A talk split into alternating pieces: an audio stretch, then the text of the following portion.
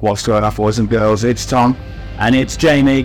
Welcome to The Chronicles of Podcast. The Chronicles of 2000 Trees, 2023.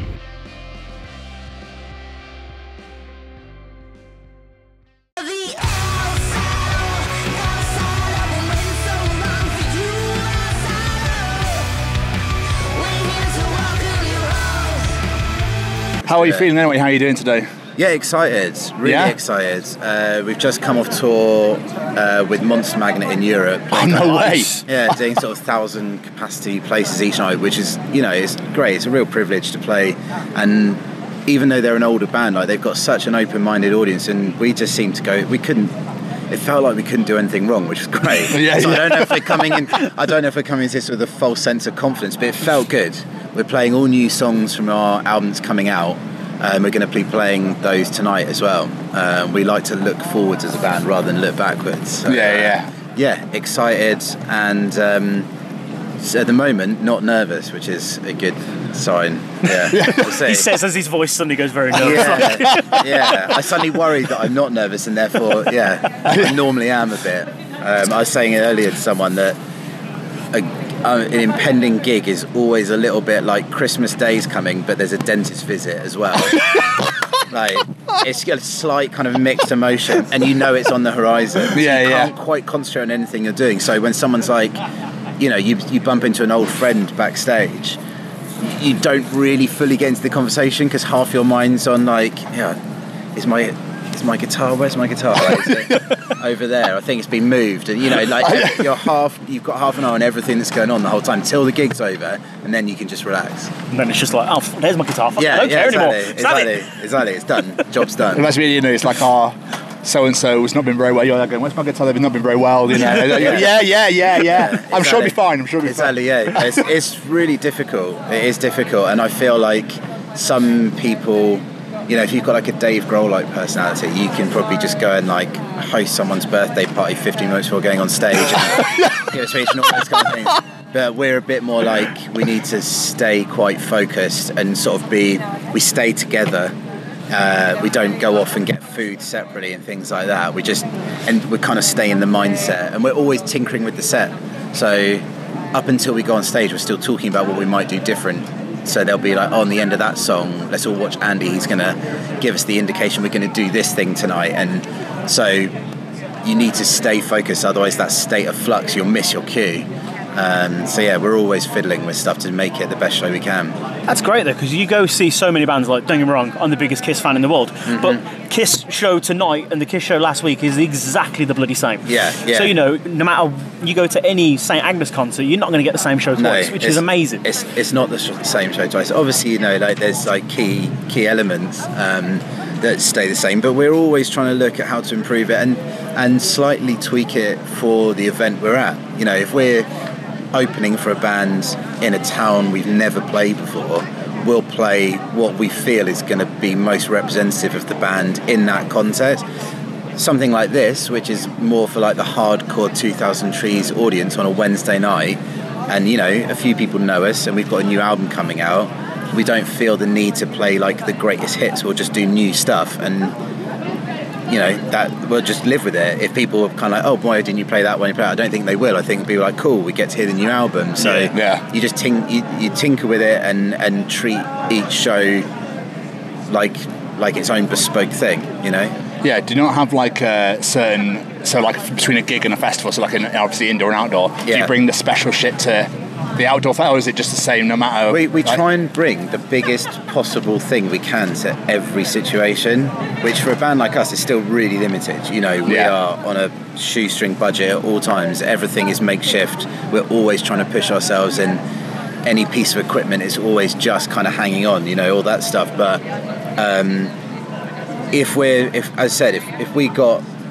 we're doing a support slot for a band somewhere in Italy playing a tiny little dive bar, we will do the best possible show we can and bring whatever the situation allows to do it. And if we're at a festival and we've got our own sound engineer and our own lighting engineer and stuff, then we get the opportunity to step it up, we will. But we're trying to do that all the time. You know, we always travel with our own lights, for example. Like, even if it's a very small setup, we will do something, even in the smallest venue, to make it feel a bit bigger. You know, we want to give people the excitement that we love when we go and watch our favourite bands. Love that, that's amazing. So tonight you are playing 10 past 7, I believe it is. I think so, yeah. How are you feeling about the set? Is it just another day in the office, or? No, not at all. Like, having done the Monster Magnet tour, whenever you're doing a tour, there is an element of kind of repetition in terms of, like, the day is the same order each day, like the time that you turn up and everything's the same. As I said, we try to kind of like tweak things night after night based on how it went last night. But coming to this is suddenly a change of pace. You know, when you're doing a festival show, I don't know how much your kind of like viewers understand this, but you don't get a sound check, so you don't get to go and set your gear up, check everything works, get a good sound, then walk off stage, have dinner, and then go on and do it. You just, our stuff's in the van right now, and you load it on, and you go, and you hope everything works, and you just have to kind of wing it. That's festivals. That's just, it's just the way they are. And so, yeah, my main trepidation with that is always gear. Like, because I know how to play the songs. So, I mean, I know how to do it. Like, we all do. We're fine. We can wing our way through any problems that might come up, other than if something doesn't work, I can't get a soldering iron out on stage and fix it. And there are certain things that are catastrophic. There's certain things you can fix. The guitar string breaks, get another guitar. But at a certain point, you reach a point where, like, that's it, I'm done. We haven't ever quite reached that, but I live in you know, I'm a catastrophist. I live in constant fear of that happening, and I have weekly nightmares around those kind of things all the time. Yeah, I can imagine just like singing them out at the end. You got no guitars, it's like wow, wow, wow. Yeah, exactly. Give me mic quick. That's it. Are you hanging around for the week? Is there anybody you're going to be watching, or are you shooting straight off after? So we are hanging around a bit, and Kitty is singing with Pitchshifter. Oh wow! Okay. Which is going to be cool. So yeah, I really like Pitchshifter. They're one of the bands I kind of grew up listening to when I was a kid, and so when they invited Kitty to sing a song, I was like, yeah, you got to do it. You got to do it. Oh, 100%. She's singing with them, so we'll hang around and like between now and then catch whatever we can. You know, one of the things I like about this kind of stuff is you sort of happen across stuff that you didn't know.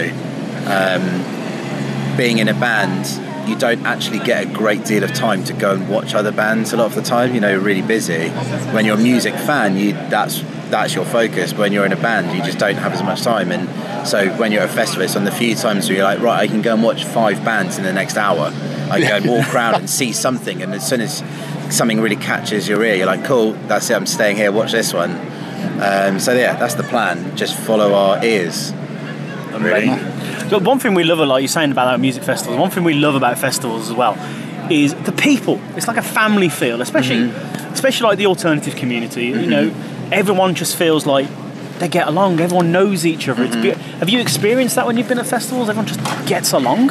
Yeah, I think our natural pessimism and our natural kind of way to gravitate to being kind of on the outside of the outside means that maybe we haven't got that feeling from things as much, not because it's not there, but because we haven't allowed ourselves to really believe that people are accepting us. It feels so weird to be accepted that we kind of rebel against it. Yeah, because you know what it's like, normal life, you know, you only have to like have one thing slightly different about how you look, and people can think you're a fucking weirdo and treat you really badly and everything. It's only when you're in this kind of situation that you're kind of normal now. You know, this is what everyone's like, and it's fine, and everyone understands the reference points you're talking about, and you know, you can strike up a random conversation, and if you mention like Slipknot, they'll probably actually know what you're talking about or something, and that's really cool. But I guess I've been so kind of like bruised in the past by it that I still view it as suspicion, and we're just now starting to believe that people are welcoming to us and they're not just having us on. You know, we're so paranoid. Like, yeah, we're perennial kind of like outsiders as a band, and it's not something we're doing on purpose. It's just taking us a while to kind of find our way of kind of accepting that, okay, people do actually like this stuff and do actually like us. We're so independent that it's just, yeah, we've never really been part of anything else other than our own. It's just the four of us doing our thing. Yeah. Like us as a show, we're ambassadors for the Sophie Lancaster Foundation. I don't know if you're aware of Sophie and her story. Yeah, I am. So like I said, that family feeling and everyone just being free to be themselves and just unwind and relax and not worried about having things shouted at you in the streets and whatnot. Yeah. It's a beautiful thing to see here. I agree. I think it's really important that it's there, and I think, like, you know, the reason why that we've kind of taken a while to kind of open ourselves up to it, that acceptance, is because these kind of things aren't that common, and the more you're able to have something that is common, then there'll be kids growing up now who won't even know what it's like to not have that as an option, which is great. They won't feel like freaks and weirdos, and, you know, we're living in a time where there is more acceptance for people who are living alternative lifestyles or people who are in minority groups than there's ever been. But as a result of that, there's also a bigger kickback against those people. So it's more important to be an ally than ever before. Absolutely. And I think that what feels for, you know, I'm like a white male from like a relatively kind of well-adjusted background. I'm very fortunate in that way, and so for me to have the luxury of being like, oh, it's cool that we get to go and do this as a band. For some people, this kind of event is an absolute lifeline, because it's the only place that they might come to and feel like that I get to see someone else that's like me on a stage, or someone else like me in an audience that I talk to. And I think that's incredibly important, and the more that could be done for that, absolutely the better. You know, all about accepting people for who they are, absolutely, whatever that might be. That's beautifully said. I can't elaborate that anymore.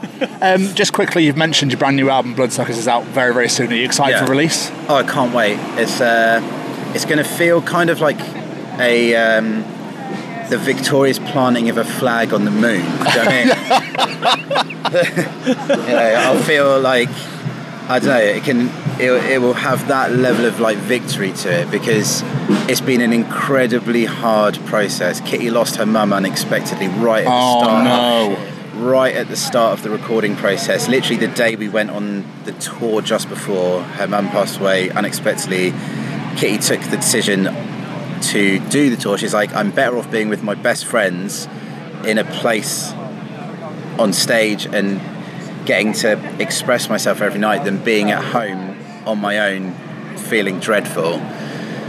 We carried that momentum into the recording of the album, and the album deals with a lot of very heavy subjects, obviously related to grief and the other things that might bring up to do with childhood and things like that. And so it was a battle to get to the end of recording the album. We do everything ourselves, so it's like, you know, Kate was like not in a mental state at certain times to be able to do what was required of her. So that, but when she was like, right, I'm ready to go, and she would just fire at it. And, you know, it was really impressive to see, and a real privilege to be around someone who's an artist who's willing to engage that much with such a raw emotion.